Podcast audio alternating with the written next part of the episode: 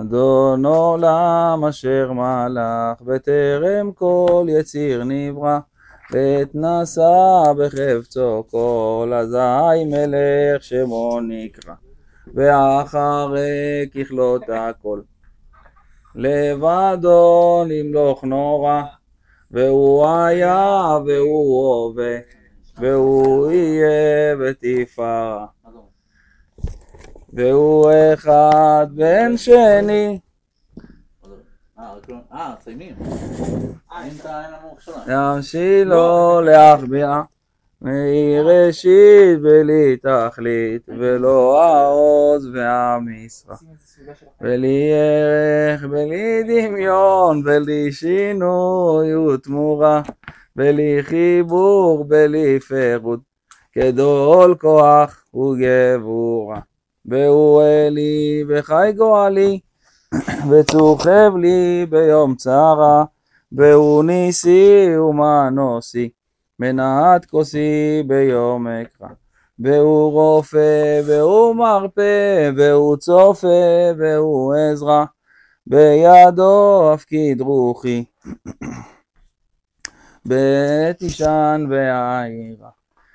ואם רוחי גביעתי, אדוני לי ולא ארע, במקדשו תגל נפשי, משיחנו ישלח מרע. ואז נשיר בבית קודשי, אמן אמן שמע נורא. ואז נשיר בבית קודשי, אמן אמן שמע נורא. טוב, אז uh, בעזרת השם אנחנו עושים את השיעור בשבוע של ההילולה של הצדיק, סידנה בבא סאלי, רבי ישראל בן עישה, זכותו תגן עלינו כל עמו ישראל, ובעזרת השם נתחיל. אה, אדוני עוז לעמו ייתן, אדוני יברך את עמו בשלום, בשם השם נעשה ונצליח, והשם הטוב עלינו ברחמו וירוויח. היה בן אדם, רצה להתקבל לעבודה במשטרה, להיות חוקר במשטרה. אמרו לו תבוא לראיון עבודה. מגיע לראיון עבודה, נכנס לתחנה, מתיישב, אה, הקצין אומר לו תשב, אומר לו תשמע, אני אשאל אותך שאלה אחת, אני אקלוט עליך אם אתה, לפי השאלה הזאת, אם אתה יכול אה, להיכנס פה להיות חוקר. אמר לו מה השאלה? הוא אומר לו, שואל אותו הקצין, תגיד לי עכשיו, מי רצח את הבל? ההוא חושב, חושב, מי רצח את הבל, מי רצח את הבל, חזר אחורה מתי שהוא למד תנ"ך, אז הוא אומר לקצין, הוא אומר לו, תשמע, אני לא הייתי שמה, לא הייתי שמה, אני לא יודע מי רצח את הבל, לא ראיתי, לא ראיתי מי רצח את הבל, לא יודע. הוא אומר לו, בסדר, הכל טוב, הסתיים, ה... הסתיים, הד... הסתיים הרעיון, תחזור הביתה, תתקשר אלינו, אנחנו נתקשר אליך. טוב, ההוא מגיע הבית, אשתו שואלת אותו, נו בעלי, מה קורה, איך היה, איך היה הרעיון, הרעיון בעבודה במשטרה? אז הוא אומר לה, אל תשאלי, איך שבאתי על ההתחלה, נדלק עליי הקצין מרוב שהוא התלהב ממני, נתן לי לפתור תיק, תיק של רצח. על הפעם הראשונה, נתן לי לפתור תיק של רצח! את לא מבינה איך התלהבו ממני. זה היה לגבי אותו אחד שרצה להתקבל. טוב, ספר על רבי ישעיה, היה לו מצווה שאהב אותה מאוד, שהיא נקראת הכנסת אורחים. הכנסת אורחים אומרים דו- פוסקי זמננו, שאדם שלוקח טרמפ, בן אדם מסוים לוקח אותו טרמפ, שיכוון מצוות הכנסת אורחים. עולה לו מצוות הכנסת אורחים. כל פעם שלוקח טרמפ, תכוון, הרי אני בא לקיים מצוות הכנסת אורחים. שמה נאמר עליה? בדורנו, דורנו אנו. בעיר גם? גם בעיר, טרמפ, לא משנה, אפילו 100 מטר. מה זה מצוות הכנסת אורחים? יותר מקבלת פני שכינה. אפילו בן אדם לקחת אותו טרמפ, קיבלת עכשיו מצוות הכנסת אורחים. אתה צריך, ל- עדיף לכוון את זה, להוציא את זה בפה, להגיד, הרי אני בא לקיים זאת מצוות הכנסת אורחים, בזה שאתה לוקח טרמפ. עכשיו, הרבי ישעיה הזה היה, אני לוקח, מה זה זאת אומרת לוקח? זה? עכשיו לקחת אותי, סתם דוגמה, מהכולל Mm, לפה. mm. עשית, הקפצת אותי טרמפ, נכון? זה נקרא מצוות הכנסת אורחים. מה, כן? ככה פה פוסקי זמננו אומרים שבדור הזה מצוות הכנסת אורחים זה תופס גם אה, הרי אני בא לקיים מצוות הכנסת אורחים. מצווה, מצווה גדולה. אז רבי ישעיה, היה לו את המצווה הזאת, הוא היה תופס אותה מאוד חזק. יום אחד, יום שישי הוא מסתובב, היה תמיד בודק יום שישי מי אין לו איפה לעשות שבת, אין לו איפה לישון, ראה סוחרים. סוחרים שבאו לעשות uh, עסקים באותה עיר, ואמרו, תשמעו, נעשה את העסקים ונחזור. לא הספיקו לחזור, נכנס עליהם השבת, יהודים, לא מחללים שבת, אין להם איפה לעשות שבת. הם שעה ככה לפני שבת, רבי שהיה מסתכל עליהם, אומר להם, אתם נראים לי לא מהאזור, מה, אתם uh, צריכים עזרה במשהו? הוא אומר לו, וואלה, כן, אנחנו צריכים עזרה, אנחנו, אין לנו איך לעשות שבת, יש לך אפשרות לעזור לנו? אמר להם, תשמעו, אין בעיה, אני רואה אתם חמש חבר'ה, אני מוכן שתעשו אצלי שבת, כל אחד יקבל מיטה, תקבלו ארוחות כמו שצריך, הכל יהיה חמש כוכבים. אבל מה? מוצא שבת, מכל אחד אני רוצה חמש מטבעות זהב. פשט מילולי, אני רוצה אלף שקל מכל אחד. חמש אנשים, חמש אלף. רוצה חבילה של חמש אלף. אמרו לו, תשמע, זה קצת יקר וזה, אבל תשמע, אין מה לעשות, אין לנו איפה לעשות, אתה הברירה האחרונה, קיבלנו, אין מה לעשות, תפסת אותנו, איך אומרים, קצר. הלכו לשמה, לבית שלו, אמרו, תשמעו, סגרו ביניהם, אמרו, תשמעו, חבר'ה, הוא נתן לנו תעריף רציני, אלף שקל כל אחד, 500 מטבעות זהב, אין בעיה. אבל אנחנו הולכים לטרטר אותו. נתפנק עד הסוף. נגיד לו להביא עוד מנה, ועוד מנה, ועוד פיצוחים, ועוד גלידות, ועוד פירות. נשגע אותו ואת אשתו, שנהנה עד הסוף. למה? אנחנו משלמים, תן לנו ליהנות מהכסף. וואלה, באמת היה ככה. תביא לנו עוד בקבוק יין, אנחנו רוצים עוד מנה של דגים, תביא לנו עוד קצת תפוח אדמה, נגמר הפיצוחים, תביא לנו פיצוחים, והוא ואשתו כל פעם שולח אותם, ל, שולח אותם ל, ל, למטבח וחזרה, שולח אותם למטבח, הוא ואשתו כל פעם מטבח, אה, אה, שולחן, מטבח, שולחן, מטבח, שולחן, טרטר אותם. כל השבת הם מטורטרים והם משרתים אותם פיקס, מה שביקשו קיבלו. מוצאי שבת אומרים לו, תשמע, באמת, אין דברים כאלה, אין אירוח כזה, מחיר קצת יקר, אבל הנה, זה החמש אלף, כל אחד הביא לך אלף, בבקשה, קח. אמרו להם, קחו את הכסף הזה חזרה, תחלקו אותו ביניכם. אני נראה לכם שאני אקח את החמש אלף האלה? אני לא רוצה את הכסף הזה בכלל, נראה לכם שאני אמכור את המצווה של הכנסת אורחים תמורת חמש אלף שקל? אני פשוט אמרתי לכם את זה כדי שלא תתביישו לשלוח אותי ואת אשתי כל רגע לח... למטבח. שלא תתביישו לשלוח אותנו כל רגע לפלטה. והנה עובדה שעכשיו שביקשתם, שדרשתי מכם את הכסף הזה, הרגשתם הכי חופשי. נהניתם, רציתי שתהנו בשבת, שיהיה לכם מצוות עונג שבת, לכן אמרתי לכם את זה. כל הכסף שלכם, כמובן, זה חוזר אליכם, אני לא, לא נוגע בשקל. אני לא אמכור את מצוות הכנסת אורחים בשביל כסף. אבל מה הוא קיים פה? קיים פה מצווה גדולה. נתן להם להתענג בשבת כמו שצריך. אבל עכשיו, מה אתה לומד מפה? שאם אתה מסתכל מהצד ואתה רואה בן אדם שהוא כביכול נראה צדיק והוא עושה כביכול מעשה שהוא לא מסתדר לך, תשפוט אותו לכף זכות. אתה לא יודע את המהלך שלו, יכול להיות שזה מהלך מסוים שאתה לא מבין את הסוף של המהלך. בסדר? זה דבר אחד. היה, זה מעשה מאוד מחזק לגבי מעלת קריאת תהילים.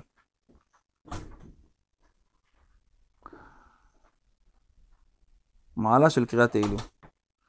היה איזה עשיר אחד שהתחביב שלו, התחביב שלו היה לעשות סעודות של מצווה.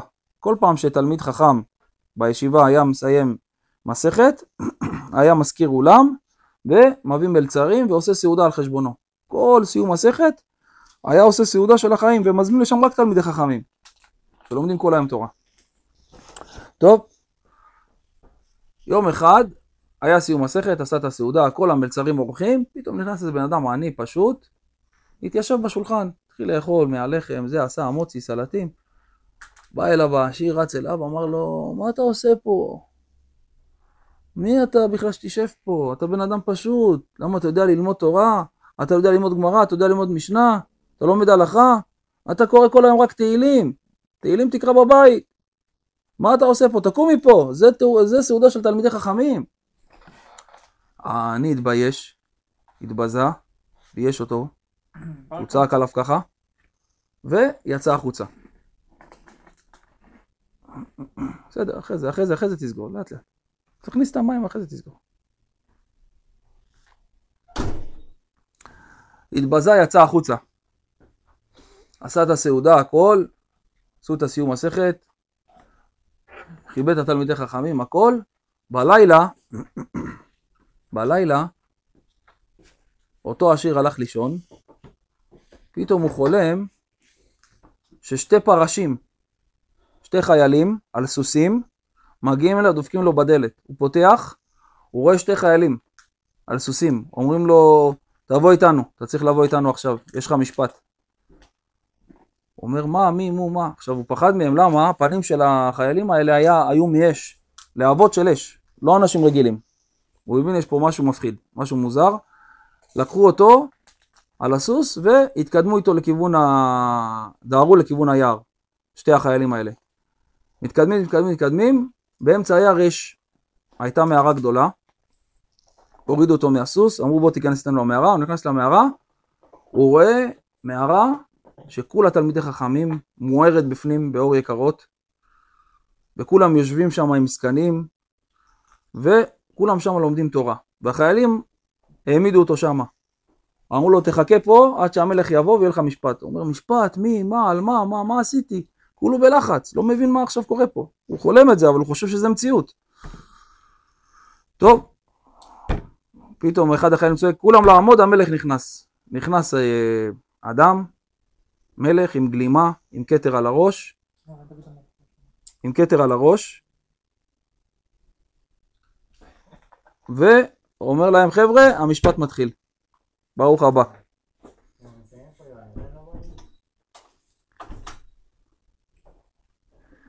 ברוך הבא, ברוך הבא. חתן לכלה שם טבעת. ברוך אתה אדוני אלוהינו מלך העולם שהכל נהיה בדברו. המשפט מתחיל. הוא ניגש אליו, אותו מלך, אומר לו תשמע, יש לך פה משפט. אתה יודע מי אני? אני דוד המלך. אני כתבתי את התהילים.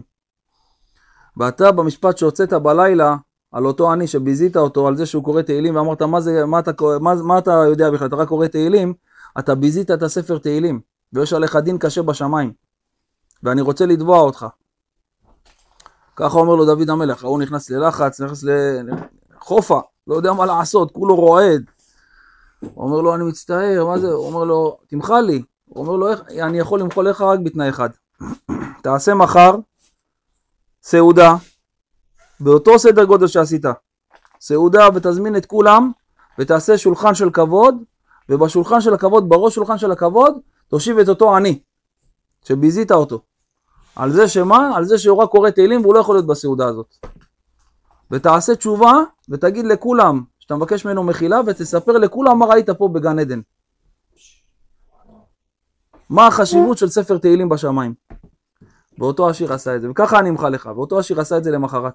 עשה סעודה, והושיב את אותו עני, וביקש מחילה בפני כולם, וסיפר את המעשה הזה. זה המעלה של הקריאת תהילים. עכשיו בעזרת השם נעשה את השיעור לעילוי נשמת כל נפטרי עמו ישראל, בכללם אה, לעילוי נשמת אליהו בן שרה, מבית כנסת אה, שירת הרמב"ם, בכלל נפטרי עמו ישראל, שהיום פקידת חודשו. רוח אדוני תניחנו בגן עדן, נפשו בטוב תלין, בעזרת השם יתברך. אנחנו מתחילים. אנחנו בעזרת השם, בסייעתא דשמיא, מבקש מכם דקה, דקה אחת של ריכוז, חברים, דקה של ריכוז, שנייה, בקשה קטנה, אני הקטן, בקשה קטנה. יש לנו אה, ממש אה, מספר של דפים מסוים, ואנחנו מסיימים את זה, את הספר הזה, את כרך אה, ד', ובעזרת השם שיעור הבא יהיה כרך ה'. לכן, כמה שפחות אה, דיבורים שהם לא במקום, זה יהיה לנו יותר טוב, ככה יהיה לנו יותר הספקים, נעשה את הסיום של הספר היום בעזרת השם, יהיה את הסיום של הספר, שבוע הבא נמשיך, כי זה בדיוק, זה לא, לא, לא, לא, לא כדאי לעשות כאילו עוד שיעור על, על הקצת הזה שנשאר, אז זה יהיה קצת טיפה יותר ארוך, אז לזרום עם החומר, בסדר חברים?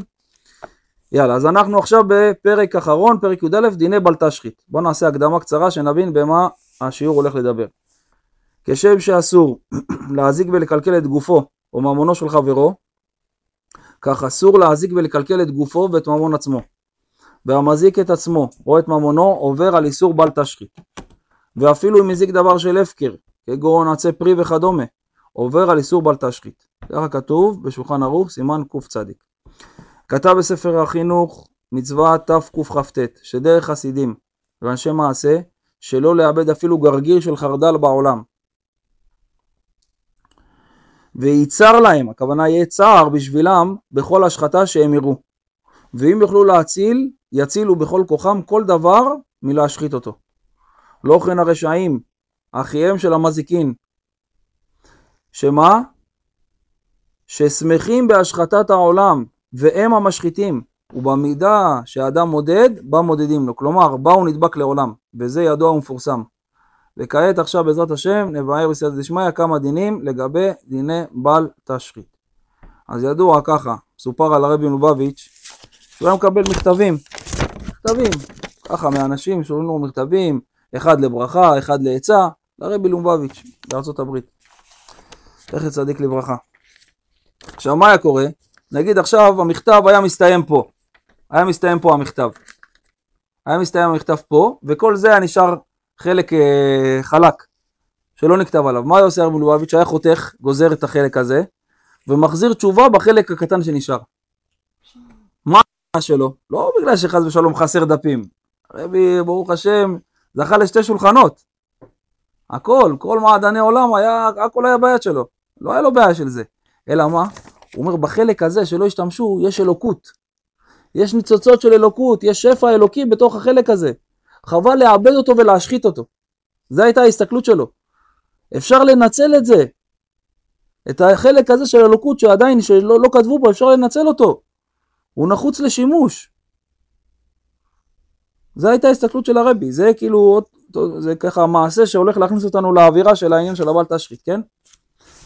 טוב, אז לגבי עקירת עץ מאכל, אומר הרב אילן שעושה פירות הראויים לאכילה אסור לקצוץ אותו ולהשחית אותו משום שנאמר לא תשחית את עצה לנדוח עליו גרזן כי ממנו תאכל ואותו לא תכרות. אוקיי? אז יש עכשיו עץ של אילן פירות שמוציא פירות אסור לכרות אותו. לקצוץ אותו או לעקור אותו אסור. מלבד איסור בל תשחית יש בזה גם חשש סכנה אולם כל זה אמור שקוצץ ומשחית ללא שום צורך, אבל אם יש לו צורך בכך, כגון לסכך בהם את הסוכה, או לצורך הרחבת הדירה, שהדירה שלו קטנה ומצומצמת. אז הוא רוצה עכשיו כדי להרחיב, לעשות עוד תוספת של בנייה, כי הדירה שלו קטנה ולא מספיקה ומצומצמת, אז הוא צריך אה, לקצוץ את האילן. אז הוא אומר, בציור כזה, וכן כשהאילן מזיק לו, שהוא מביא לו חרקים או שהוא מסיר לו את השמש, אין איסור לקצוץ אותו. בסדר? בכל הטעמים האלה. ומכל מקום, אם אפשר, נכון יותר לעשות את זה על ידי גוי. גם על ידי שכבר אתה צריך לעשות ומותר לך לעשות את זה, כן, באופנים שמותר, נגיד לצורך סוכה, הרחבת הדיגה, הדירה, או החרקים שמפריעים, או השמש שזה מסתיר, עדיף שתביא גוי שיעשה את זה. בסדר? שיקצוץ את האילן הזה שמוציא פירות. וייתן לו שהוא יקצוץ את העץ לבדו, ללא סיוע של יהודי. עכשיו בואו נראה מה הסכנה שבדבר. וטעם הדבר שיש לחשוב בזה לסכנה מבואה בספר מילי דחסידותא, שבכל דבר יש מזל ומשטר ברקיע, בפרט למה שכתב האריזל, שיש נפשות מגולגלים באילנות, שצריכות להיות מגולגלות באילן עד שישלימו שם את תיקונם. בסדר? יש, אומר האריזל, יש נשמות, נפשות ונשמות שמתגלגלות בכל דבר ודבר, במיוחד באילנות של מאכל. והן צריכות להיות שם עד שהם יסיימו את התיקון שלהם, ואם, ואם בן אדם קוצץ את זה לפני, מה קורה? הן לא מגיעות לתיקון שלהם. ויקבלו את עונשם המגיע להם. ואם קוצץ את אותם אילנות גורם שלא יגמרו את תיקונם, ובזה יקפידו עליו ויבוא לידי סכנה. תראה מה זה. ובספר מאה שערים כתב שהממונה על אותו עץ מעורר על הקוצץ דין, מפני שגירשו ממקומו, ממקומו לפני זמנו. תראה מה זה, כמה דברים שאנשים צריכים להיזהר בהם. נוהגים העולם שכאשר עופים בצק הנקרא ג'חנון, נותנים בתחתית הסיר פרוסות של לחם. למה שמים את הפרוסות של לחם אביעד? שאם יישרף משהו, אז זה הלחם ולא הג'חנון, נכון? עכשיו מה קורה עם ביזוי אוכלים? הרי לחם מותר להשחית, לבזות לחם? לא. ועכשיו שאני, הלחם הזה הוא לאכילה מה שאני שם שם בסיר של הג'חנון? הוא לא לאכילה. הוא רק למנוע שריפה, שאם יישרף משהו יישרף הלחם. אז מה נגיד, יהיה מותר לעשות דבר כזה או לא? הרי הלחם הזה הולך אחרי זה לאבדון.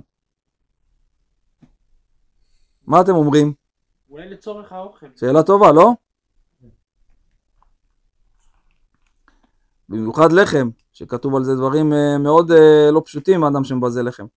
אז אומר הרב, שאלה שנותנים. אה, בתחתית הסיר פרוסות של לחם כדי שלא ישרף רג'חנו, ואותן פרוסות נשרפות עד שהן לא ראויות לאכילה, הנוהגים כן יש להם על מה לסמוך, ורשאים להמשיך במנהגם.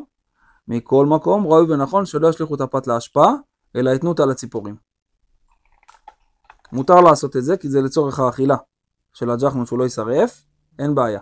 אבל מה, מכל מקום, אם יהיה אפשר לקחת את הלחם הזה, להרטיב אותו טיפה ולפזר אותו לציפורים, מה טוב. בסדר? אז הנה, לפסיקה הזאת מביאים פסיקה של הרב עובדיה, להלכה הזאת, בהליכות עולם, כותב הרב ככה, בחלק א', מבואר שאותם שעושים יר... ירקות כבושים במים ומלח, ומניחים בתוכם חתיכות פת, כדי שיהיה לירקות טעם טוב. אלה שכובשים בצנצנות גדולות ירקות, כובשים אותם במלח ומים, שמים שם גם חתיכה של פת, זה נותן לירקות טעם יותר טוב. אז אומר הרב, מותר לעשות כן. אף על פי שהפת נמאסת ומתקלקלת ולא ראויה לאכיל, יותר לאכילה. למה? שכיוון שיש בפת צורך לאדם, שפיר דמי. איזה צורך יש? היא תיתן לי טעם יותר טוב בירקות. טיבול. סוג של טיבול, אז יהיה מותר. אז יוצא שכל דבר שהוא לטובת האדם זה בעצם... יפה. ומה שאמרו שהזורק פת קשה לעניות, מה נגיד על זה? זה מדובר דווקא כשדורסים עליה ברגליים ומבזים אותה. אה, לאו אחי, בציור כזה שדיברנו כמו הג'חנון, כמו עם הכבישה של הירקות, לא מדובר. ובאופן שהוא נהנה מהאוכלין, אף על פי שאינו אוכלם, אין להחמיר כלל, ושפיר דמי לעשות כן. ואומר הרב, מהדברים האלה של הרב עובדיה אתה לומד, שכל שנעשה לצורך האדם, אין לחוש בזה לאיסור בל תשחית. כיוצא בזה כתב בשו"ת אבני אשפה, שמותר להכין דבק מקמח ומים. לכאורה הייתי אומר אולי זה ביזוי אוכלים. פעם היו מכינים דבק עם קמח ומים, נכון? לשלטים. אולי זה ביזוי אוכלים, מי אמר שמותר? אומר הרב, אף על פי שניתן לקנות דבק שאינו עשוי מקמח, לכאורה יש לך אפשרות אחרת, למה אתה עושה עם אה, קמח ומים?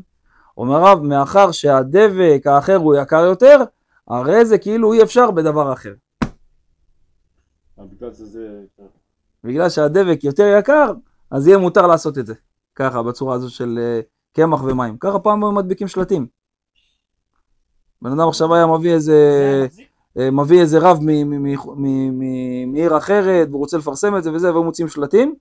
היו מביאים ככה חבילה של, אה, של אה, דפים שרוצים לשלו, ל- לתלות בכל באר שבע נגיד, היו מכינים דליים ככה גדולים, כמו של הצבע, שמים שם קמח, שמים מים, מערבבים עם איזה מקל, באים עם מברשת של צבעים, ומתחילים למרוח ככה, ושמים, מדביקים. וזה עומד? מה זה עומד? העד- ה- הקיר ייפול וזה לא ייפול. באמת? מה קרה לך? חזק, מה קרה? אפשר להדביק בן אדם עם זה. אבל קמח כאילו... קמח ומים, ככה, פשוט לא, כמו שאתה שומע. כאילו אסור לבז- אסור לבזות גם קמח לפני שהוא בכלל נהיה... לא, ביזוי אוכלין, לא קשור לזה. יש דבר של ביזוי אוכלין. אתה מבין? ומזה נלמד לדין שלנו, שמאחר שהלחם שומר על הג'חנו שלא יישרף, לכן אף על פי שהלחם נשרף ולא ראוי לאכילה, יש לומר ששרי לעשות כן, משום שנעשה לתועלת האדם. מכל מקום, ראוי ונכון שלאחר השימוש לא יזרוק אותו להשפעה, אלא ייתן עליו מים, על הלחם הזה ששמת בג'חנון, ויניח אותו לפני הציפורים, שיאכלו את הלחם לבל ייזרק. בסדר? יפה. אז זה לגבי הג'חנון שאתה תלך לעשות בבית שלך, שיהיה מותר לעשות שם פרוסות לחם, שתאכל ג'חנון לא שרוף, אבל לא לשכוח את הרסק עגבניות עם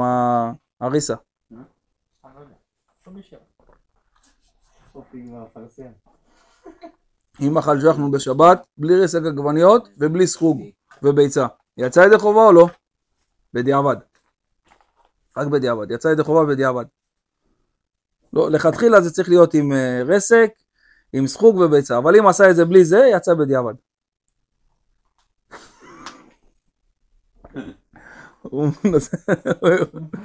איפה הפלפול פה? האדם שיש לו חום גבוה וברצונו לעשות כל מיני רפואות מפרוסות בצלים ושאר ירקות כדי להוריד את החום, כגון להניח בצל פרוס תחת כפות הרגליים ולגרוף את הגרביים. זה מוריד את החום. אבל מה, מה עכשיו, מה קורה פה עם ביזוי אוכלים? אומר הרב, וכן לקטוש שום ולערבב אותו במלח ושמן זית ולמרוח על פניו ועל זרועותיו ועל רגליו ומיד יזיע וירד החום. סגולות של רפואה. אבל עכשיו אתה משתמש בכל מיני אוכלים. שאלה אם יש פה ביזוי אוכלים או אין ביזוי אוכלים. אומר רב רשאי, רשאי לעשות כן, ואין לחוש בזה לאיסור בל תשחית. למה? כתוב בגמרא בשבת. שורה אדם פת ביין, לוקח פת, תפתיתה של הלחם, שורה אותה ביין ומניח, ומניח על גבי העין לרפואה. יש רפואה לעיניים. רפואה לעיניים, לספר את זה הלאה, עופרי, למי שצריך. לקחת לחם, תפתיתה של הלחם פרוס, לשרות אותו ביין, ולהניח את זה על העיניים כמו רטיות. רפואה לעיניים. ככה הגמרא אומרת בשבת. וזה אין בזה ביזוי אוכלים. אין בזה ביזוי אוכלים, למה? כי זה לצורך רפואה. יפה.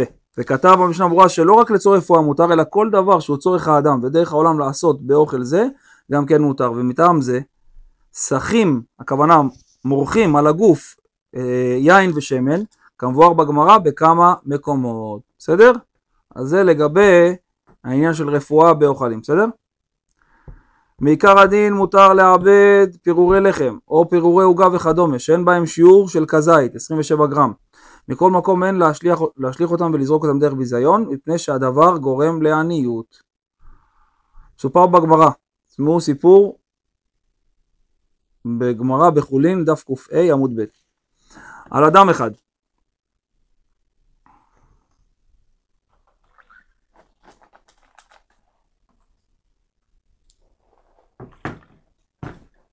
רוצה להסביר עוד. אמרו שזה עושה רעש בהקלטה החתיכות של הלברה. אמרתי להם זה פיקוח נפש, זה טוב לי לגרון. אדם אחד, שמע ירין, סיפור בגמרא מפחיד, מה זה עניות ומה זה עשירות. שמע, תשמעו את זה, תפיקו לקחים, תזכו רק, רק לשפע גדול בחיים. תראו מה אומר לך הרב, מה אומרת הגמרא. על אדם אחד שהמלאך הממונה על עניות היה רודף אחריו.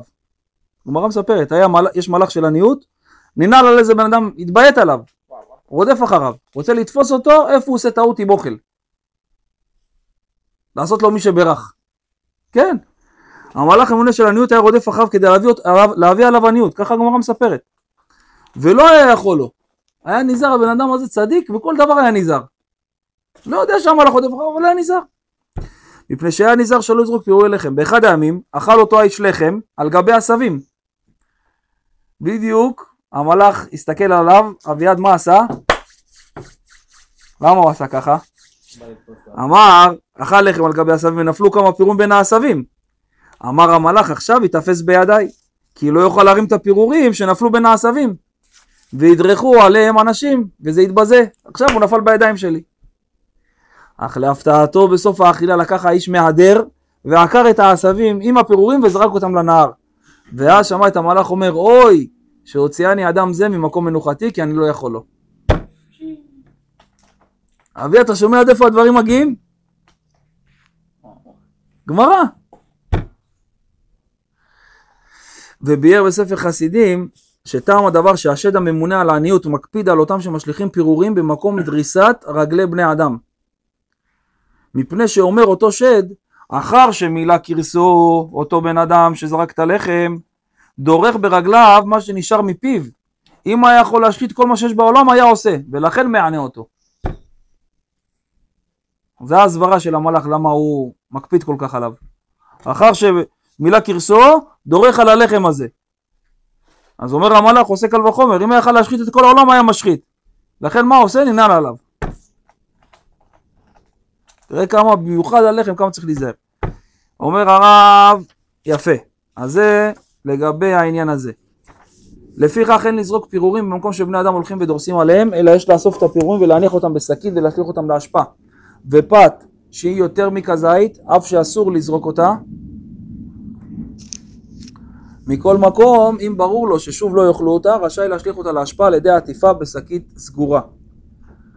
ועל כן, שימו לב, דבר מאוד חשוב, יש להקפיד שאם נשארו פרוסות לחם ופירורי לחם שבוודאי לא יאכלו, לא יאכלו אותם, איפה זה מצוי? נגיד באזכרות, נכון? יש הרבה לחם שנשאר, נכון? או בשמחות, שנשאר לחמניות ופיתות חתוכות לאחר הסעודה, אז יאספו את כל החתיכות האלה לתוך שקית ויסגרו אותה היטב, ויניחו אותה באשפה, מתי שאין אפשרות לפזר אותם לציפורים.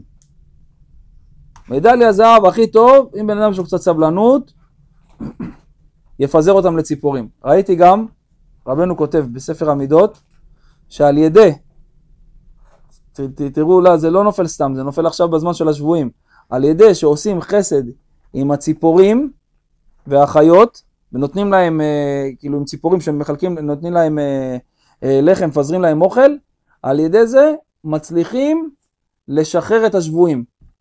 מק... אה, אפשר, יהיה אפשר לקיים מצוות פדיון שבויים, לפדות את השבויים, על ידי שעושים חסד עם החיות, עם הציפורים בעיקר. תראה מה זה. ולכאורה זה כלום, כי למי לא, למי לא נשאר לחם בשבת? חלות, שגם ככה הן הולכות לזה. מה נשאר? למצוא איזה מקום כזה, אתה יודע, של הפקר כזה, אתה יודע, שטח כזה שהוא פנוי, ולפזר אותם. יבואו לשם בטוח ציפורים יאכלו אותם, הן מריחות, רואות, זה זה, הן יודעות. קורות אחת לשנייה, וזה, כולם באים. כן, אפשר לשלוח להם.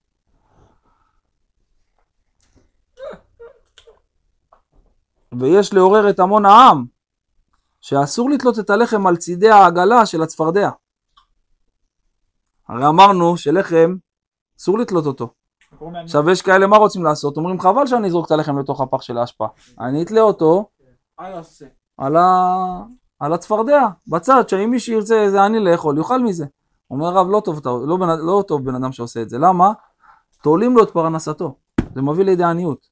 עדיף, ייקח את הלחם, יסגור אותו טוב, וישים אותו בתוך הפח. אוקיי. עד כדי כך.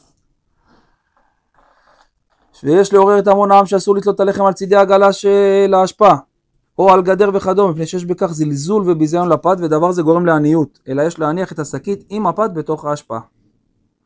אומר הרב האור לציון, שיש להקל לגננת לתלות את תיקי האוכל של התלמידים על גבי מתלים, מפני שמבואר ברש"י שאסור לתלות פיתו, מכיוון שיש בזה עניין סגולי. יש לומר, דהיינו דווקא הפת שלו, רש"י אמר פיתו, דווקא הפת שלו, אבל אותה גננת שתולה את התיק של הילד עם הלחם בפנים, עם הפרוסה, זה לא פיתו, זה לא פיתה. אז יהיה מותר לה לתלות, כאילו היא לא תעבור, זה לא יהיה לה יגרום לעניות. ככה אומר הרב, אבל פת אחרים אין לחוש בזה. וכן כתב בספר מאור שבת, שלתלות פת בתוך תיק זה לא דרך ביזיון ומותר. אם יש, אם יש, כן, זה מה שאמרנו לגבי הגננת, שהיא לא עושה בזה, כי אמרו דווקא פיתו, הפת שלך, אבל זה לא פת שלה, היא לא אוכלת את הסנדוויץ', הילד אוכל את הסנדוויץ', יפה. וגם עוד כתוב, וזה גם לא יביא לו- יביא לעניות. לא יביא, כי כתוב פיתו. זה דבר אחד שלא רוצים ללמוד, וגם עוד משהו, אה, עוד משהו שכתוב, שלחם שהוא נמצא בתוך תיק ותלית אותו, זה לא נקרא ביזיון. בסדר? לחם, פרוסה, שנמצא בתוך תיק ותלית את התיק, זה לא נקרא ביזיון, בסדר? הוא נמצא בתוך שתי אריזות כאלו, לא כמו... לא, לא קשור, זה לא דרך ביזיון כי זה לא משהו שאתה רואה אותו. אתה לא רואה שתולים פה לחם. אתה מבין? זה, העניין של הביזיון. בתוך תיק. ואם תלית לחם לשקית שחורה, סתם דוגמא שואל. לא, אז זה דרך ביזיון. אבל בתוך תיק זה כבר נקרא כלי בפני עצמו, אתה מבין? זה ממש חסום. אוקיי. אפשר להמשיך? מפריע, אפשר להמשיך? אני מפריע? רגע, זאת אומרת לחם צריך לזרוק בתוך הפח. אבל שהוא עטוב בשקית טוב. סגור בשקית טוב, ואז בתוך הפח. כדי לקשור אותו. כן. מה אומר? יאללה, בוא נמשיך חברים.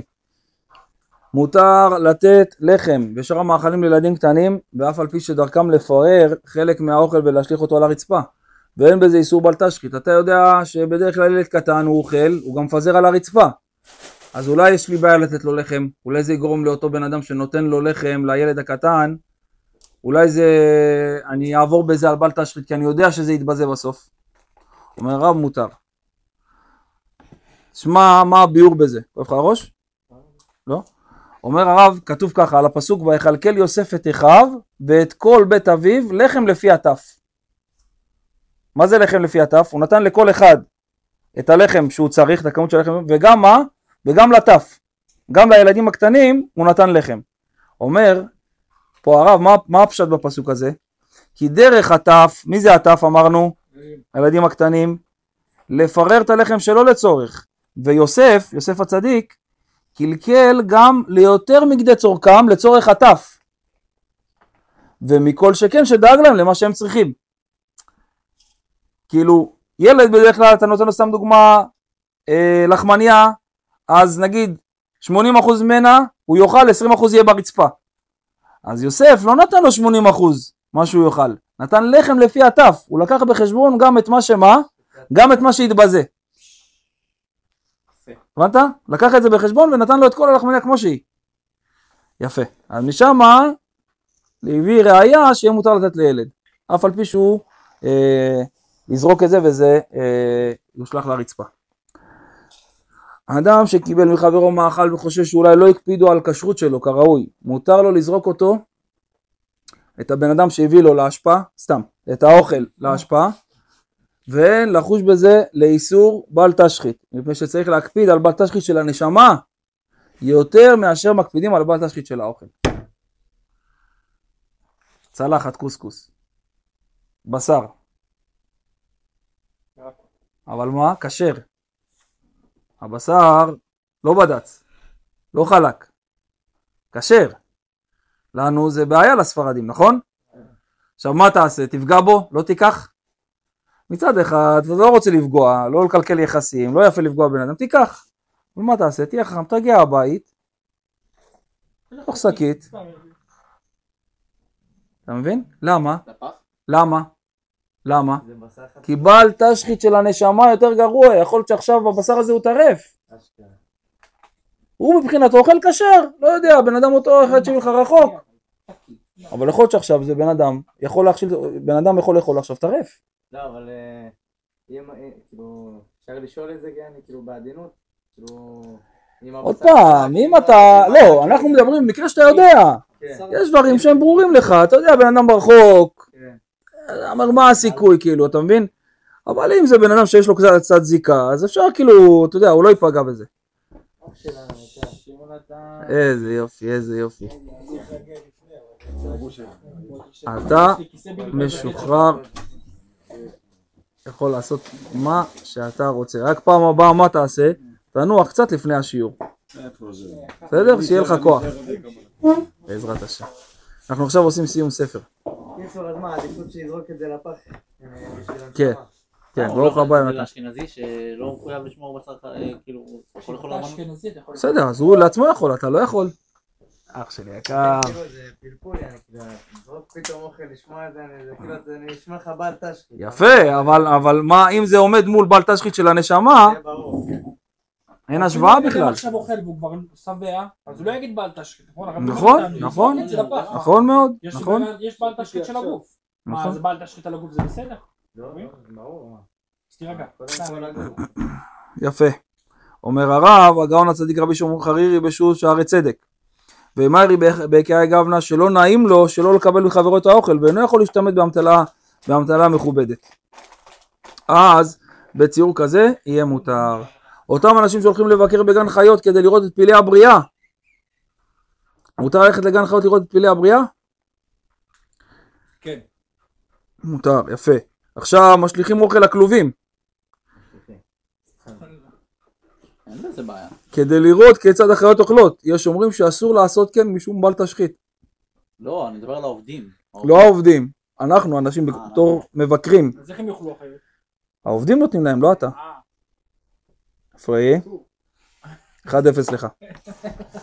שגורמים ביזיון לאוכל הראוי לבני אדם. עכשיו אתה מביא להם בדרך כלל מה זה במבות או כל מיני חטיפים כאלה למיניהם וגם עלולים לגרום בכך נזק לבעלי חיים כי זה לא האוכל הטבעי שהם צריכים לאכול והראוי להם.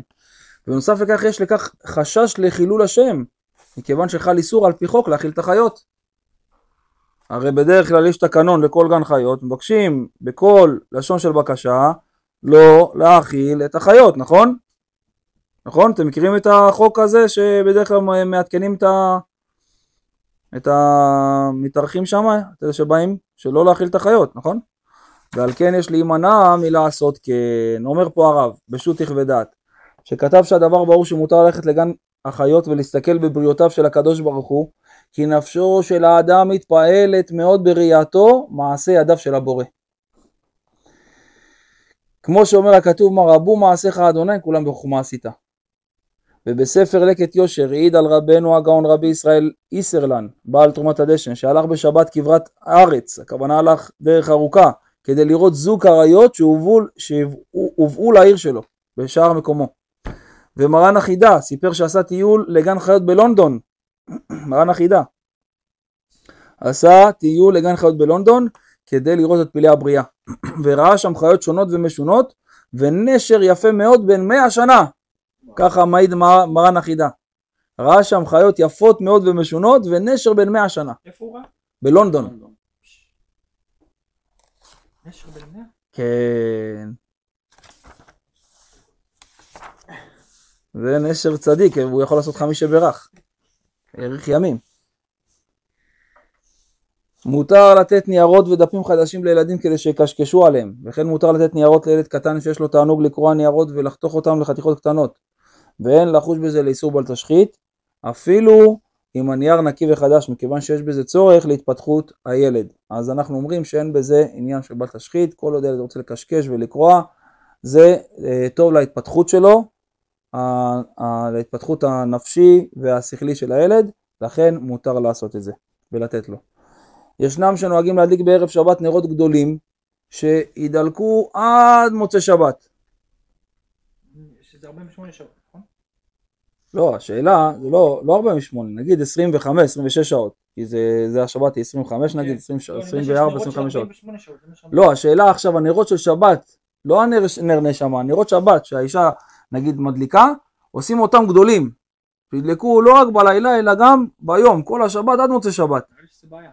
אז אומר הרב, ואף על פי שלא נהנים מאור הנרות ביום, שבת בבוקר נהנים מהנרות האלה?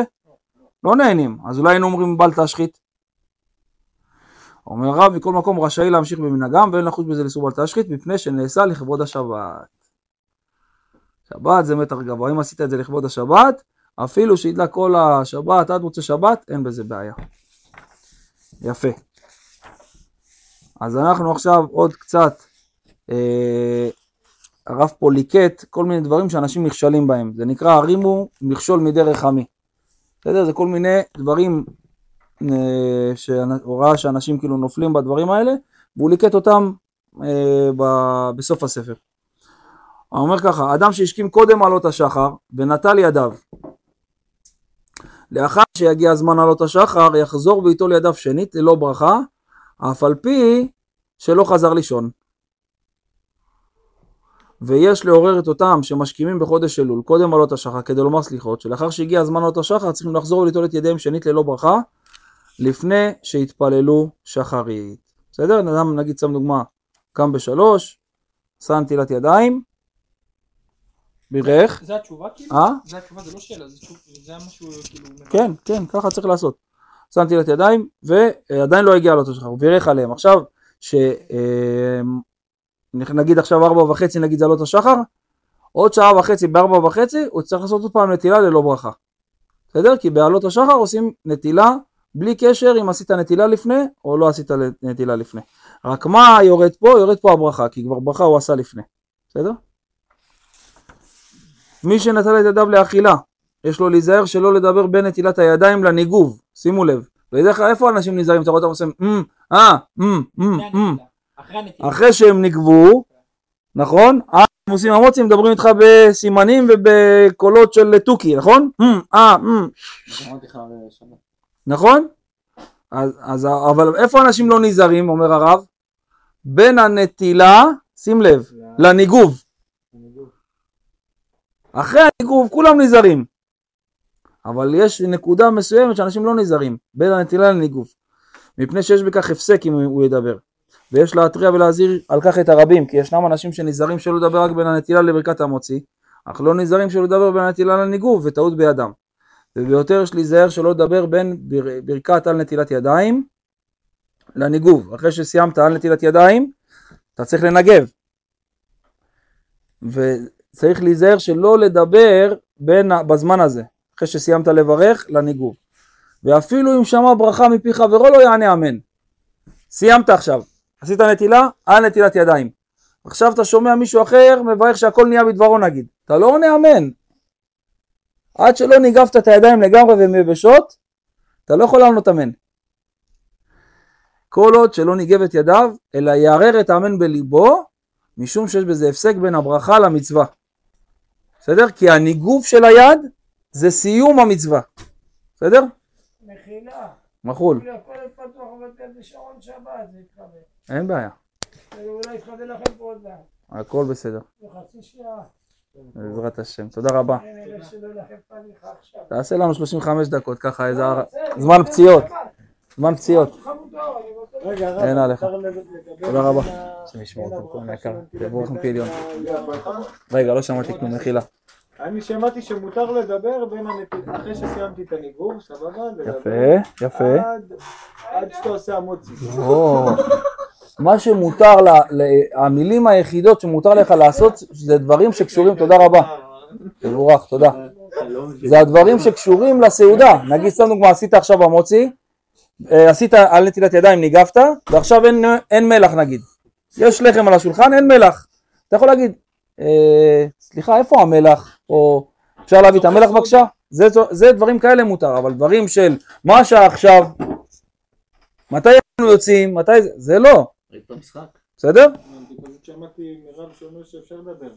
לא, אז עוד פעם, הדיוק של הדברים, מה שמותר, זה אחרי שניגפת, דברים שהם צורך הסעודה. סתם דוגמה, אה, אתה מגיע לשולחן, אין לחם, אין חלות. אפשר לקבל את החלות בבקשה?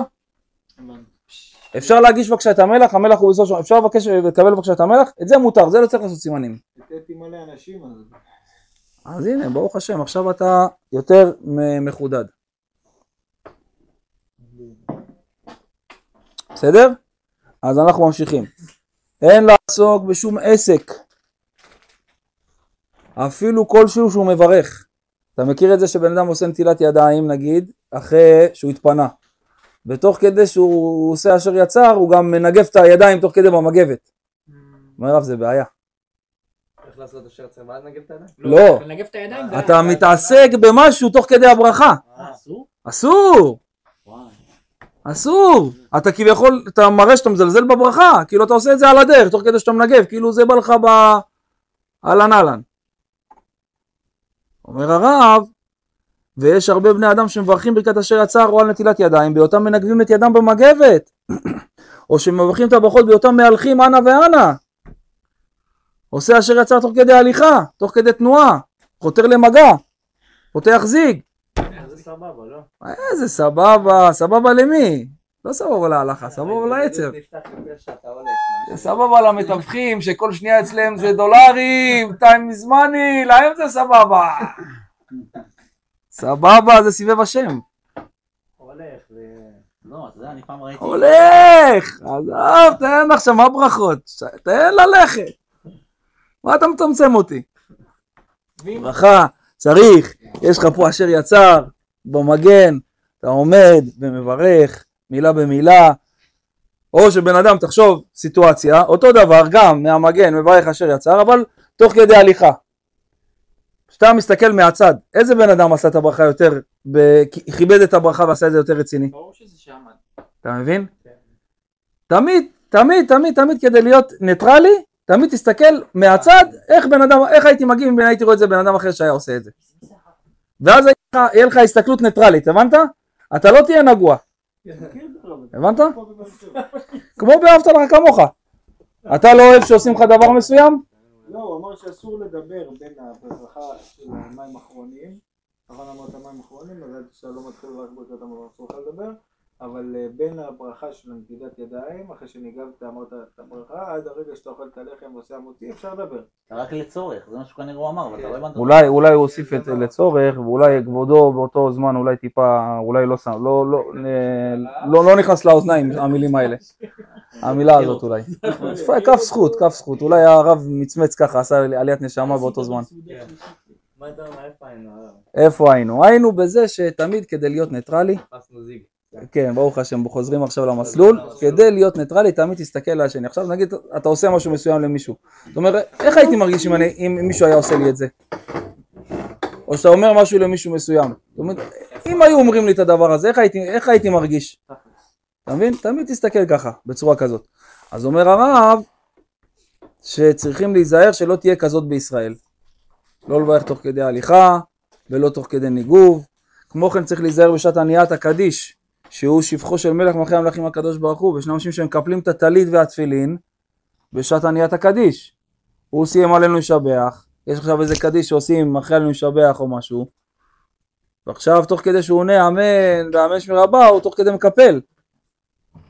אומר הרב שיש להימנע מכך, ושצריכים מאוד לכוון בעניית אמן שמי רבה. הקדוש ברוך הוא שווה לי שהוא יברא את, יברא את כל העולם בשביל שיהודי אחד יגיד אמן שמי רבה.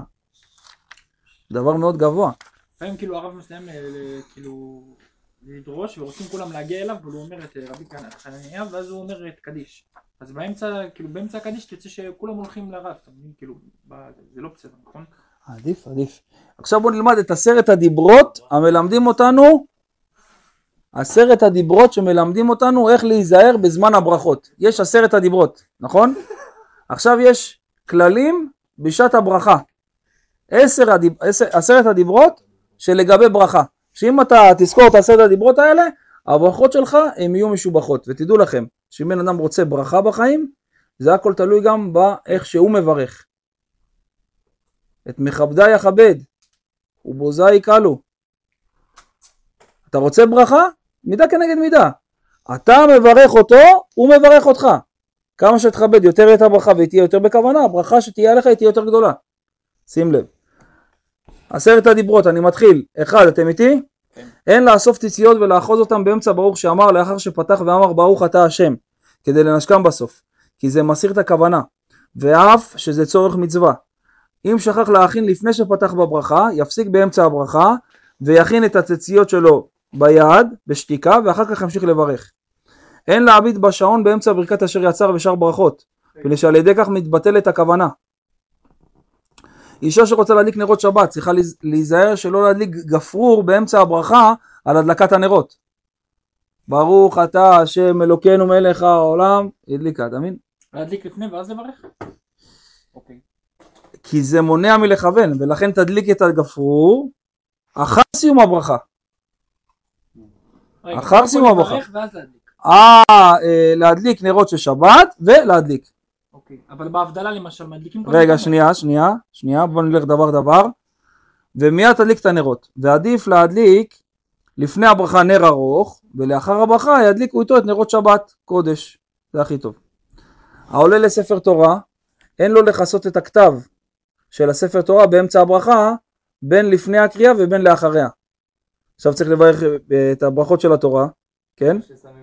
אז קודם תשים את הכיסוי, ואז תברך, לא תוך כדי הברכה תתחיל לכסות.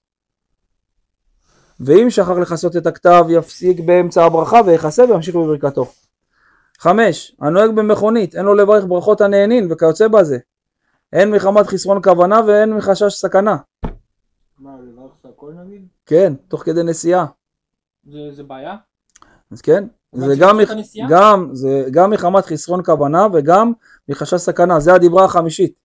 דיברה שישית, לבחוש את הסוכר בכוס התה באמצע הברכה, בוודאי שאינו נכון. ומרן, הרב עובדיה יוסף זצ"ל, נזהר לקרב את הכוס לפיו, ולעיין בכוס כדי לראות שאין בה חרקים, ורק לאחר מכן מברך. נכון, לפעמים בקפה שחור, אתה עושה פו, נכון? אז יש כאלה, מה עושים, אומר מרן? יש כאלה אומרים שהכל נהיה בדברו, אה, בקפה של קובי. ואז מה הם עושים? עושים פו, ואז מביאים, מביאים את השלוק. אומר מרן זה הפסק. תעשה את הפו הזה לפני הברכה, תזיז את כל הקצף, את כל הגרגירים לפני, אחרי שהזזת תברך. שלא יהיה משהו מפסיק בין הברכה לשתייה, בסדר? שאתם איתי שבע. אין להכין מלח בשולחן מהמלחייה באמצע שמברך ברכת המוצי.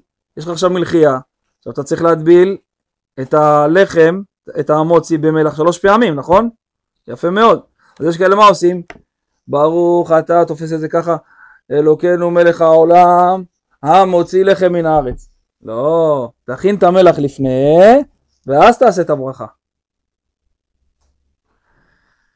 אומר הרב, ואם שכח יפסיק באמצע הברכה וישפוך את המלח ולאחר מכן ימשיך בברכה. וכן יש להיזהר מלחתוך את הפרוסה מהכריך באמצע הברכה.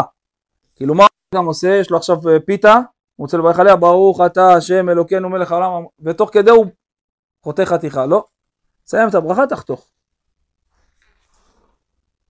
אין לסדר את רצועות התפילין באבנתו, הכוונה בחגורה, או באצבעו, באמצע ברכת ברוך שאמר. וכן מי שלומד עם התפילין ויוצא להתפנות שחוזר להניח את התפילין, אין לו לסדר את התפילין בשעה שמברך ברכת אשר יצר. אין להפוך דף בסידור באמצע הברכה, אלא ישתוק עד שיעביר את הדף ולאחר מכן נמשיך בברכה. והדיברה העשירית, אין למשמש בבשמים. אתה מכיר את הבשמים האלה שצריך קצת למשמש אותם כדי להוציא להם את הריח? אומר הרב, אין למשמש בבשמים בשעת הברכה כדי לבדוק אם יש בהם ריח, אלא יעשה זאת קודם הברכה. קודם הברכה תמשמש, תוציא את הריח ואז תברך. ובלאו הכי, הרי אין לברך על בשמים עד שיבדוק אם יש להם ריח. תבדוק בכלל שיש שם ריח בכלל שאתה אוהב. יכול להיות שיש ריח ואתה לא אוהב אותו, אסור לך לברך. אז אני קודם מריח ואז מברך. אתה קודם כל ממשמש אותם, מריח, רואה שיש ריח ואתה מחובר אליו והוא מוציא ריח באמת אותם בשמים שאתה מחזיק, אחרי שמשמעת והארכת, תעשה את הברכה. ואם זה משהו שאני יודע שאני אוהב. לא משנה, אבל בדרך כלל אתה עושה משמוש כדי להוציא ממנו יותר ריח? יפה, אם אתה עושה משמוש, אם לא, לא. אבל אם אתה כן עושה משמוש, אז המשמוש יהיה לפני הברכה ולא אחריה. וגם לא תוך כדי הברכה. לכוון. בדיוק. להיות ממוקד וממורכז ב- בברכה עצמה, ולא בדברים תוך כדי. יפה מאוד. יפה מאוד מאוד מאוד מאוד. יפה. כן, ממש, באמת, כאילו עשרת הדיברות של הברכות. צריך לזכור אותה. זה חזק. הבנת את הקטע עם המשמוש? עם המשמוש. אה, לא. בקיצור, אסור לעשות שום דבר בזמן שאתה מברך. אתה צריך להיות לברך וזהו. כן. תעסק בברכה. בדיוק. זה ה... זה המ... פחות או יותר, כן. לא. טוב. נכון, למעט...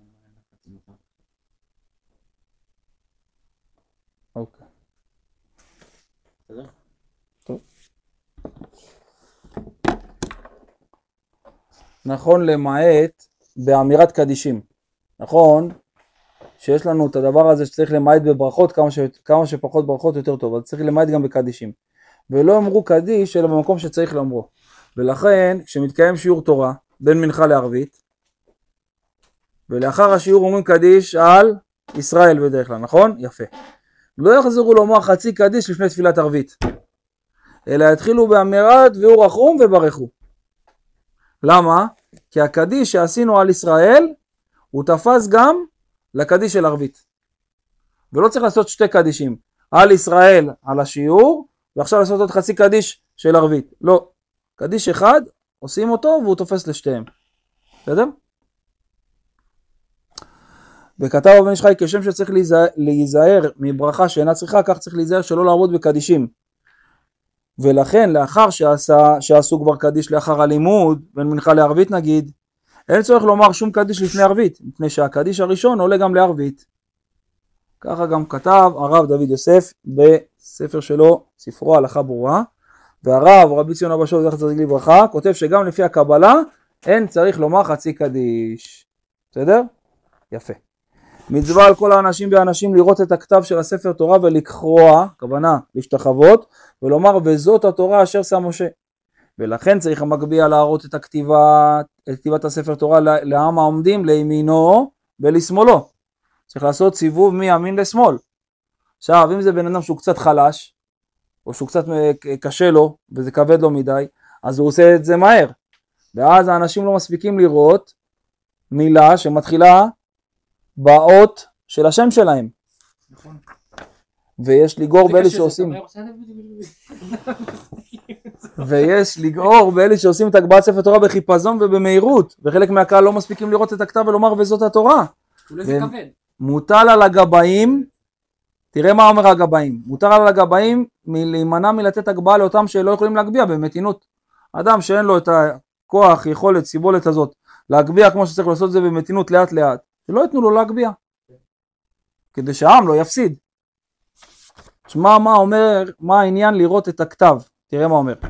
כתב ככה, כתב משנה ברורה שטוב שיראה את האותיות עד שיהיה יכול לקרות אותם. כי כתבו המקובלים שעל ידי זה נמשך אור גדול על האדם, שהוא רואה את האותיות של הספר תורה בהגבהה. והוסיפה בן איש חי שטוב להסתכל בתיבה שהאות הראשונה שלה מתחילה באות הראשונה של שמו. למה אבל?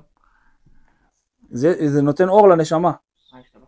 ככה אומר הבן איש חי, וראה בספר אלו לשבח מעשה פלא שקרה לאדם אחד שהסתכל באותיות הספר תורה בשעת ההגבהה. יפה.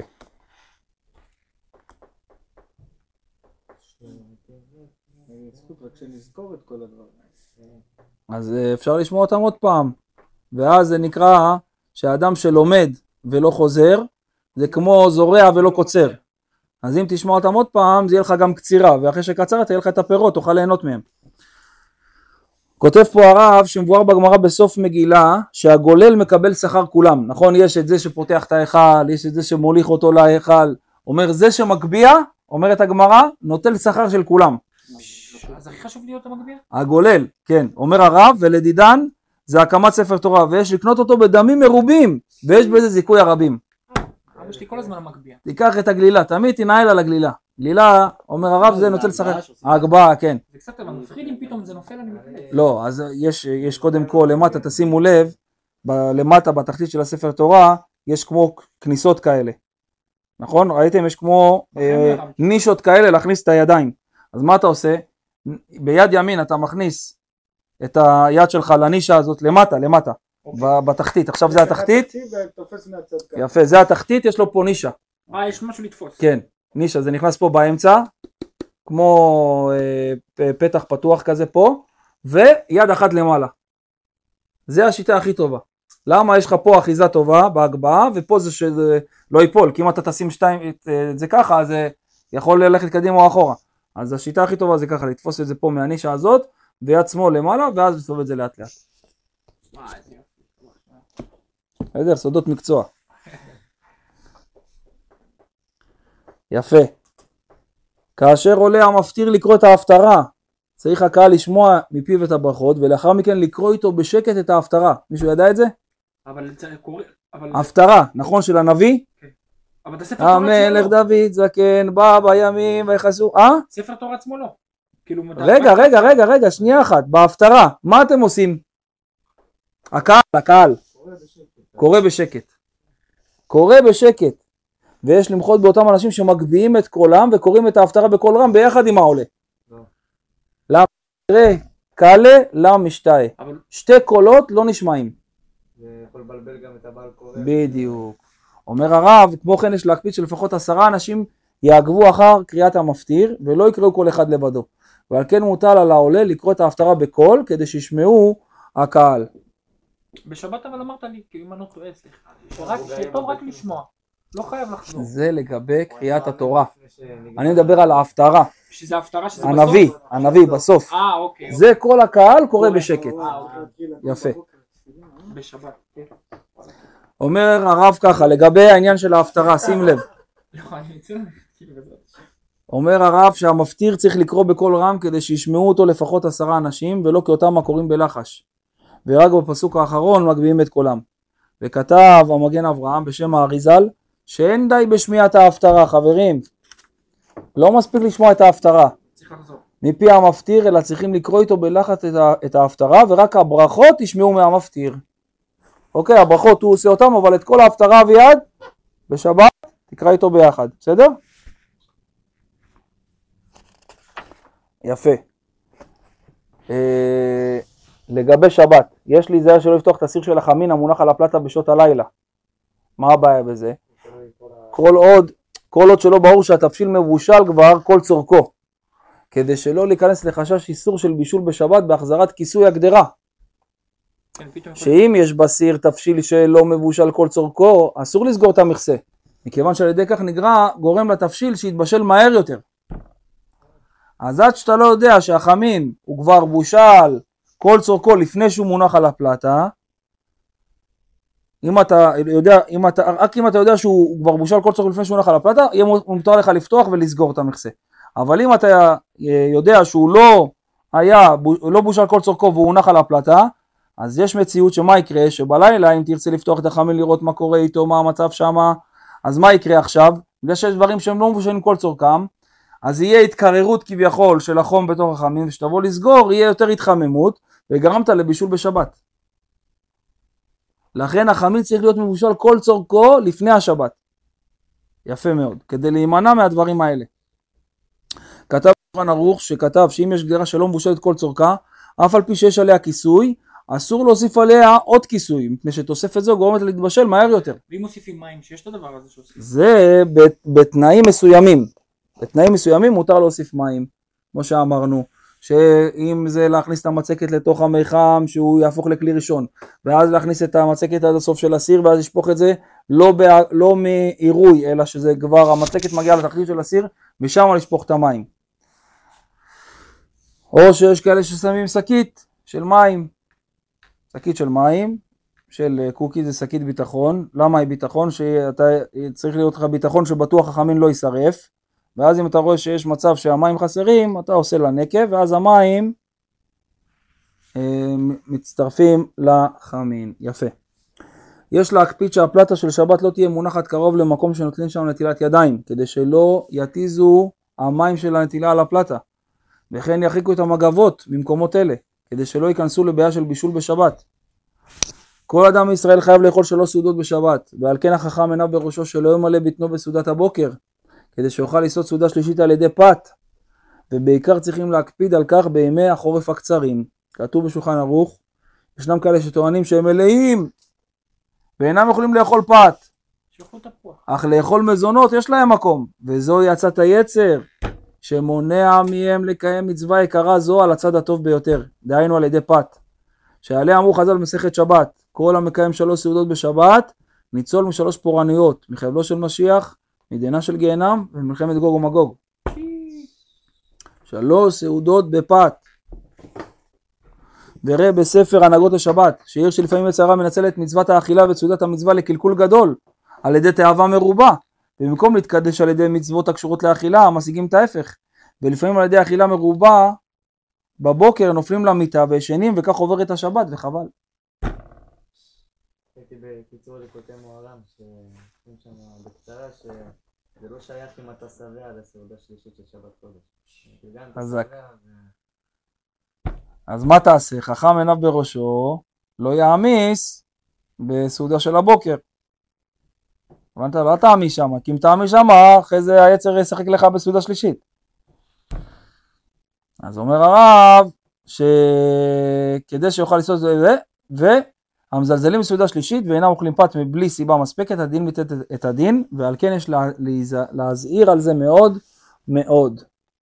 ישנם כאלה שאינם נזהרים לשמור את עיניהם בשעת החופה, ומסתקרנים לדעת כיצד הכלה נראית, מה טיבה, האם היא נאה וחסודה, אבל אבל יש אבל יש מצווה להגיד הקלה שלך נאה חסודה. ויש להודיעם, לאותם הצדיקים האלה, תראה- מה צריך להודיע לאותם הצדיקים האלה, ויש להודיעם שאין שום היתר להסתכל על הכלה, ורק לעדים, הכשרים, כשרים. מותר להסתכל על פני הכלה, תראה מה הסיבה, מותר להסתכל על פני הכלה לפני הקידושים כדי שיכירו בשעת מעשה הקידושים ולאחר הקידושין אסור גם להם להסתכל על פני הכלה. הם צריכים רק להכיר, לדעת מי זאת הכלה כדי לדעת שאתה קידשת אותה או שאתה קידשת אותה, בסדר? הבנתם למה אני מתכוון? כן, כן. למה? כי אחרי זה לא יהיה עדים. את מי קידשת? רגע, עכשיו איפה זה בעיה? איפה זה בעיה? לפעמים הפנים של הכלה מכוסות, נכון? יפה. רגע... אה. רגע, ואם הם מכירים מלפני? אז רגע, אז רגע, אז הנה, אז הנה, אז הנה, שנייה, שנייה צדיקים, שנייה. שלא, אז מה גם הם מכירים? יכול להיות שהחליפו שם רחל ולאה, מה, לא היה, לא היה כבר סיפורים? היה סיפורים ברחל ולאה. אולי שמו את לאה שם. למה אומרים בח- בחתונה כל האנשים שמסביב לא, לא, לא, לא, לא, לא, לא, לא, לא, לא, לא, לא, לא. זה בגלל שרצו לרמוז ליעקב אבינו, זאת לאה, לאה, לאה, לאה, זה נהיה לא, לא, לא, לא, לא. זה כמו היום עם העולה לבא, עולה לבא. תשמע מה אומר הרב. אומר בשו"ת המביט, שאם אדם, שאם, שאם אחד מן העדים אינו מכיר את הכלה בשעת הקידושים, אין הקידושים תופסין. אפילו אם האישה מודה שהיו קידושין. וכתב בשו"ת חסד לאברהם שיש להנהיג שהשמש יגלה את פני הכלה קודם הקידושין, למען יכירו את העדים וידעו את, אה, את מי החתן מקדש. וכתבו עוד רבים מהפוסקים, וקיבצן כאמיר גורנם מרן פאר הדור הרב יוסף זצ"ל בשו"ת יביע עומר, וכתב שמנהגנו להרים את הצעיף של פני הכלה כלפי מעלה, בעת שתיית הכלה מכוס ברכת האירוסין, וממילא העדים רואים אותה. וכבר כתב הרמב"ם שכל איסור ההסתכלות בנשים, היינו שמתכוון ליהנות מהן, אוקיי?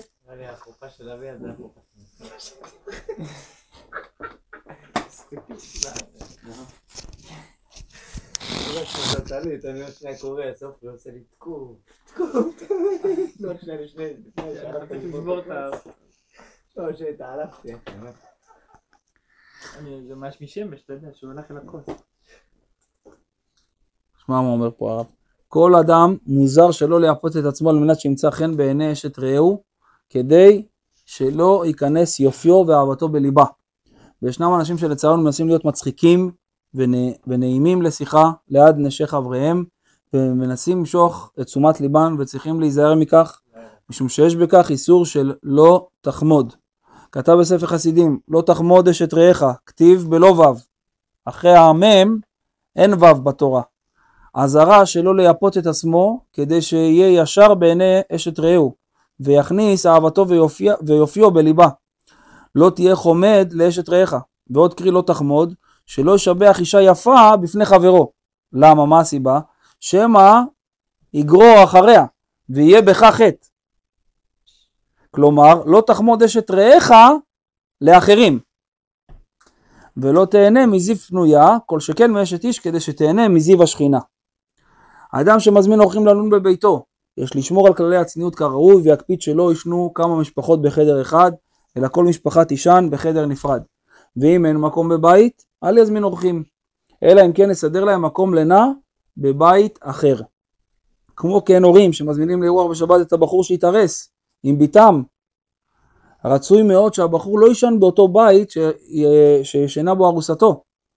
ואם אין אפשרות לדאוג לבחור למקום לינה בבית אחר, כדאי שלא יזמינו אותו לשבת עד לאחר החתונה. ובכלל יש לדעת שאין להזמין אורחים לשבת, אלא רק באופן שיש שמירת העיניים מכל הצדדים. ישנן נשים שלא נזהרות לשמור על כללי הצניעות ליד החתנים שלהם, או ליד חמיהן וגיסיהן, מכיוון שהורגלו להימצא יחד לעית- לעיתים קרובות, וחושבות כאילו חמיהן או אביהן וגיסיהן הם כמו בעליהן, וצריכים להיזהר בזה מאוד כדי למנוע מכשול ופריצות. וישנם בעלי תשובה טריים, אומר הרב,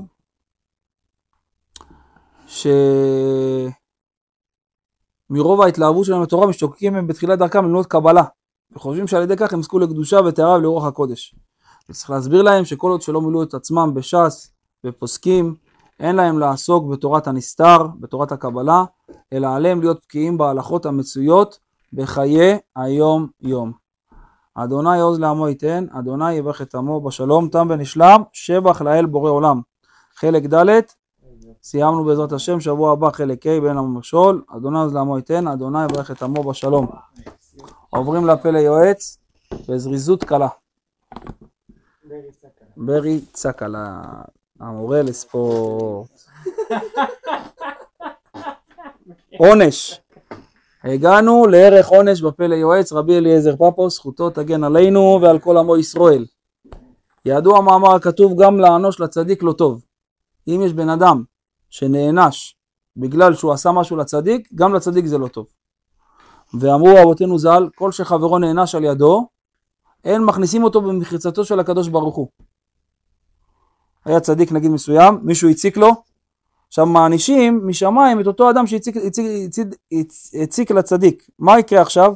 אותו צדיק לא יכול להיות במחיצה של הקדוש ברוך הוא. שים לב, כל שחברו נענש על ידו, אין מכניסים אותו במחיצתו של הקדוש ברוך הוא. ומאן דענש וקטל על ידי קללות כמה רעות עושה. אחת, דאבי מצי למפק מיני זרי מעליה. מה הכוונה? אם בן אדם עכשיו עשה משהו, משהו, עשה לך משהו רע, ואתה עכשיו מקלל אותו, אומר מה הבעיה בזה? חס ושלום שאתה לא מקלל, אבל חס ושלום בן אדם מקלל, אולי יצא מאותו אחד שאתה מקלל, אולי צריך לצאת ממנו בן צדיק. ואתה על ידי הקללה שלך גרמת שהוא לא יביא בן צדיק לעולם. כי הוא צדיק ו... כן. יכול להיות שאותו בן אדם הוא באמת בן אדם לא, לא, לא טוב, אבל יכול להיות שיהיה לו בן צדיק ותלמיד חכם שיזכה את הרבים. ואתה על ידי הקללה יכלת עכשיו, חס ושלום, שהוא לא יחיה יותר. אז הוא לא יתן את זה לעולם. אז אומר, ומי יכול לעשות כמו משה רבנו שהרג את המצרי? שדכתיב ויפן חוב אחו, מה הוא בדק? בדק שלאורך כל עד סוף כל הדורות לא עתיד להיות ממנו מישהו שיתגייר. אותו מצרי, שהוא הטמין אותו בחול והרג אותו. אז אומר, אומר הפלאויץ, מי יכול להיות ככה כמו משה רבנו? לדעת עד סוף הדורות מה יצא מאותו אחד. אומר הרב, אמרו רבותינו ז"ל, שנסתכל עד סוף כל הדורות, אם יצא ממנו זרע משובח. וכן אלישע, שקילל את הנערים. ועוד בא שבחיים חיותו מרבה מצוות ומעשים טובים ועושה נחת ליוצרו. נחת רוח ליוצרו. ובזמן שהרשע מצטער, שכינה מצטערת, מה לשון היא אומרת? שלום הרב. אה, אוקיי, הנה אנחנו מסיימים. הרב, אבל משה, כשהוא הרג את המצ... אה, משהו של שבת, משהו שעון שבת, משהו כזה.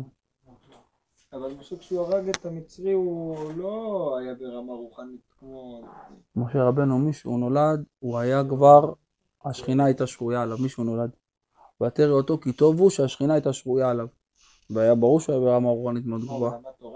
לא, לא היה עדיין תורה, לא קיבלנו את התורה, אבל האבות קיבלו, קיימו את התורה עוד לפני, והם היו כבר, הוא היה כבר ברמה רוחנית מאוד גבוהה, הוא היה אה, נביא. אבל ראוי לראשי עם בכל מקום להעניש את החוטאים בחרמות ונידויים והכאות על ידי גויים וקנסות, וביושים לפי החטא ולפי צורך השעה. בקיצור, הרב רוצה להגיד פה מידה כנגד מידה. מישהו עשה לך משהו רע? מה תעשה? תשחרר את הקפדה בלב, עזוב תעזוב עמו. ברגע שאתה תשחרר את הקפדה בלב שיש לך על החבר, הקדוש ברוך הוא את כל הקפדות והתיקים שיש לו עליך, ישחרר אותם. אומר הרב החכם עיניו בראשו וישית עצות בנפשו איך ראו לייסר ובמה ראו לייסר, את מי ראו לייסר, שלא יצא לתרבות רעה ושלא יצא מחלוקת בעיר ושלא תצא תקלה, הכל לפי הזמן ולפי המקום ולפי מה שהוא האדם ולשון רכה תשבר גרם. ויודיע דרכיו לנענש שעושה לו לטובתו, לתיקון נפשו, לכפר עליו מאשר חטא על הנפש. ויקדים תפילה לפני השם שתקנהו בעצה טובה ושלא תצא תקלה מתחת ידו. ובכן, חן וכבוד ייתן אדוני, לא ימנע טוב להולכים ותמים. אדוני עוז לעמו ייתן, אדוני וחתמו בשלום. אמרכם הכל בריאותיו, הוא יחוז ויחמול וירחם הנפש של הנפטר, של הנפטר מן העולם, אליהו בן שרה. זיכרונו לברכה, רוח אדוני תניחנו בגן עדן, בכלל נפטרה עמו ישראל, אמן כן יהי רצון. נפשו בטוב תלין, אדוני עוז לעמו ייתן, אדוני יברך את עמו בשלום.